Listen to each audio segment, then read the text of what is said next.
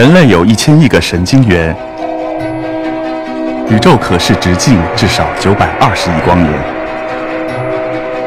从无限小到无限大，在中科院 SELF 讲坛一起探索未知的世界。本节目由中科院 SELF 讲坛出品，喜马拉雅独家播出。我被安排在第一个上来讲，其实心里还是觉得很紧张的，有点压力山大的感觉。那么，我想这可能是组委会刻意去安排的，因为他们很明白，我马上要带大家去一个很神奇的地方做一次特殊的旅行。那么，那个地方的压力可以达到一百万个大气压，因此这一点山大的压力相比而言，可能就没什么了。那么，我想你们可能都猜到了，我们要去什么样的地方呢？没错，就是地球的内部，或者说地核。那么我们的方向呢，就是各位所在的位置处垂直往下。那么万事俱备，一切就就差一位很重要的人物了，那就是我们的小导游。有请来自冰川上的来客 s c r a t 小松鼠，准备好了吗？Ready，Go！请注意，他抱着松果，经历了什么样的地方？他叫着，他浑身好像在冒火。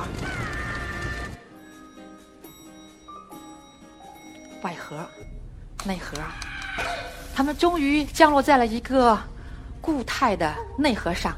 于是，小松鼠拨动了这么一个内核，地表发生了翻天覆地的变化，而故事的情节就由此展开。在动画片中呢，小松鼠抱着它的小松果，在一个神奇的大裂缝中。神奇的穿过了地壳、上地幔、下地幔以及外核和内核。我们当然很明白，这样的一个超级大裂缝在现实中是没有的。那你可以说，我们可以去挖一个。没错，人类也确实是这样做了。我们在人类的历史上最深的钻呢，到目前为止是位于前苏联的科拉深钻。那么猜一猜看，它的深度到底有多少呢？答案是。十二千米，我们再来看一下这个场景是不是很壮观呢？这张图上给出来的黄色线标呢，则是地球半径的长度，六千三百七十千米。而我们刚才说的科拉深钻呢，这只有十二千米，也就是说，连地球的皮毛都没有打透。这意味着什么呢？意味着我们上天容易而入地难。也就是说，人类对地球内部的认识和了解实在是太有限了。那么，我们怎么样能能够去认识地球内部到底是什么样的？它的结构又是什么样的呢？那不能靠打转这样的方法了，我们只能去找另外的一种更有效的方法。那么，就要去求助于我们的地震波了。那地震波，说来的话，它就是由地震的时候发出的一种波动。一提到地震的话，我想我们每个人可能会涌上心头的第一个字眼就是“好可怕”。你们会联想到唐山大地震、汶川大地震，没错。再过两个月的话，就是汶川大地震的十周年日了。你们可以用不同的词来形容它：强倾急摧、房屋倒塌、妻离子散等等等等。没错，但是我今天呢，却不想跟你们谈一谈地震的肆虐的这一方面。我是想站在另外的一个侧面谈一谈地震在科学家眼中它到底有什么样的价值，它能带给我们什么样的信息。那么我们的工作其实就是要做这样的一些事情。你看这样的一张波形图，是不是有一点像我们的心电图呢？只是比心电图要复杂的多得多。那么，我和我同事的工作呢，就是去阅读这样的一张张复杂的心电图样的记录，想办法去解译来自于地球内部和地震本身的信息。那说到地震的话，从来就都有的，只是古人们对地震的理解，大多数都是基于神话或者以宗教为基础。比如说，我们中国的阴阳论认为，阴阳的失衡导致了大地为之颤抖。而在西方呢，则是认为，因为人类行为的不端，上帝特地派地震来惩罚人类。一直到了一七五五年，大西洋沿岸的里斯本这个城市发生了一次超大的地震，六万到九万人死亡。人们开始静下心来，好好的去思考，地震到底从哪里来？最终得出了一个很朴素，但是又是很正确的推论，那就是地震源自于地球的内部。一九零六年，旧金山发生了一个大地震，在震后呢，熊熊大火还肆虐了三天三夜。这张图呢，是我们上大学时候的教科书上必须会用到的一张经典的图片。它说的是一个原本完整的栅栏在地震之后发生了六米的位移。那么，美国的学者 Read 就根据这样一些铁一样的野外的观测，提出来了地震断层说。说的是什么呢？地球内部的岩石，它也在受力，因为受力，当这个力积聚到一定程度的时候，会超过它的强度的限制，因此地球内部会发生一种脆性的破裂。那有点像我们搬一根尺子或者一根棍子，你给它使力的话，它就会吧嗒的一声断掉了。因此，地球内部就形成了断层，那么能量就会以断层滑动的方式最终被释放出来，也就是我们感受到的地震波。那么说到这儿的话，我们大家可能都想见一见地震的波的真的面目。我们先看一看，它是一种波动，因此它一定有它独特的频率范围。和人耳所听到的声波做比较的话，我们的耳朵只对二十赫兹到两万赫兹内的声波比较敏感，而地震波它通常是比二十赫兹要低的。因此，一般意义上来说，我们听不到地震发出的声音。但是这里为了让大家听到地震的音乐，我们特地把这个把地震发生的速度给加快了，也就是把时间给压缩了。或者换句话说，我们按了一个快门键，这样的话，你就可以去听到地震发出的旋律和声音。那么，请播放一下这样一个例子，这个是主震的到来，汶川大地震主震。再注意听，余震到来了，又一个余震。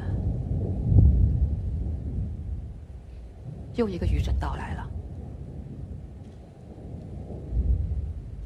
好，听见了地震的声音之后呢，我们还有一个问题：你怎么样去看到地震波，或者说把它的信号捕捉下来？那么这张图片上呢，就告诉了我们，我们中国或者说我们中国是人类史上第一个发明了能够对地动有感应的仪器的这么一个国家。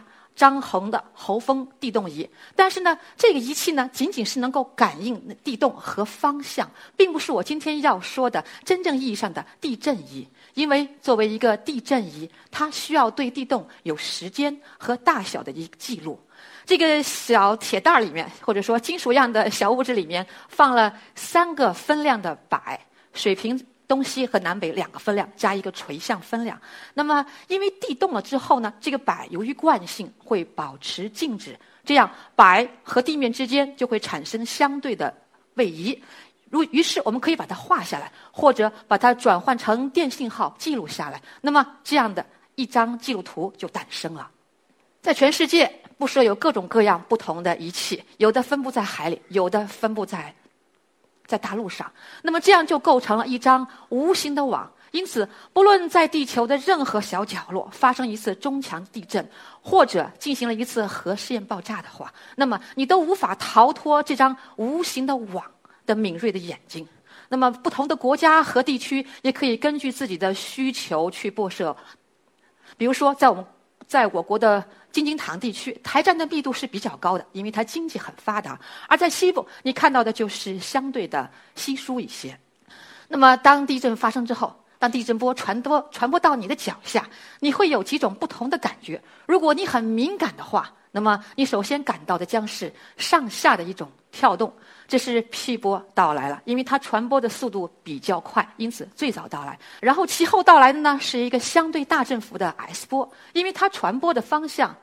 和极化方向，或者说和振动方向垂直的，因此你一般会感到前后或者左右的这样的一种晃动。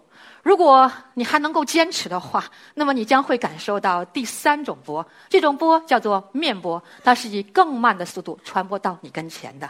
这种波有一点像在水面上传播的水波那样，有一点前后的滚动。通常来说，这种面波因为它振幅最大，因此带给人类的灾害也是最大的。这张图上呢，就给出来了，呃，这个刚才说过的 P 波、S 波和面波，这里穿插一个小小的故事。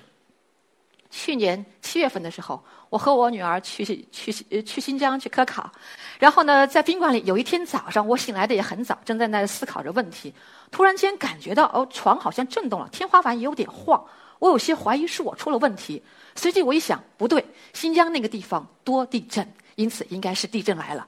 我就立刻把边上的睡的女儿给叫醒了，我说：“快醒一醒，感受一下地震。”孩子也真是挺听话的，挺听话的。他倒没有睁眼的，把两个手就伸开了，然后扒着床边他跟我说：“妈妈，我感觉到了这个前后在晃动，我脑袋瓜在晃动。”所以孩子后来也挺有意思的跟我说：“呃，这个事情很好玩，一生中很难忘的经历。”我后来也问了问孩子：“妈妈说地震了之后，你咋不害怕呢？”他说：“那么小的震动，有啥可害怕的呢？而且妈妈也在身边呢，有啥可怕的呢？是不是啊？”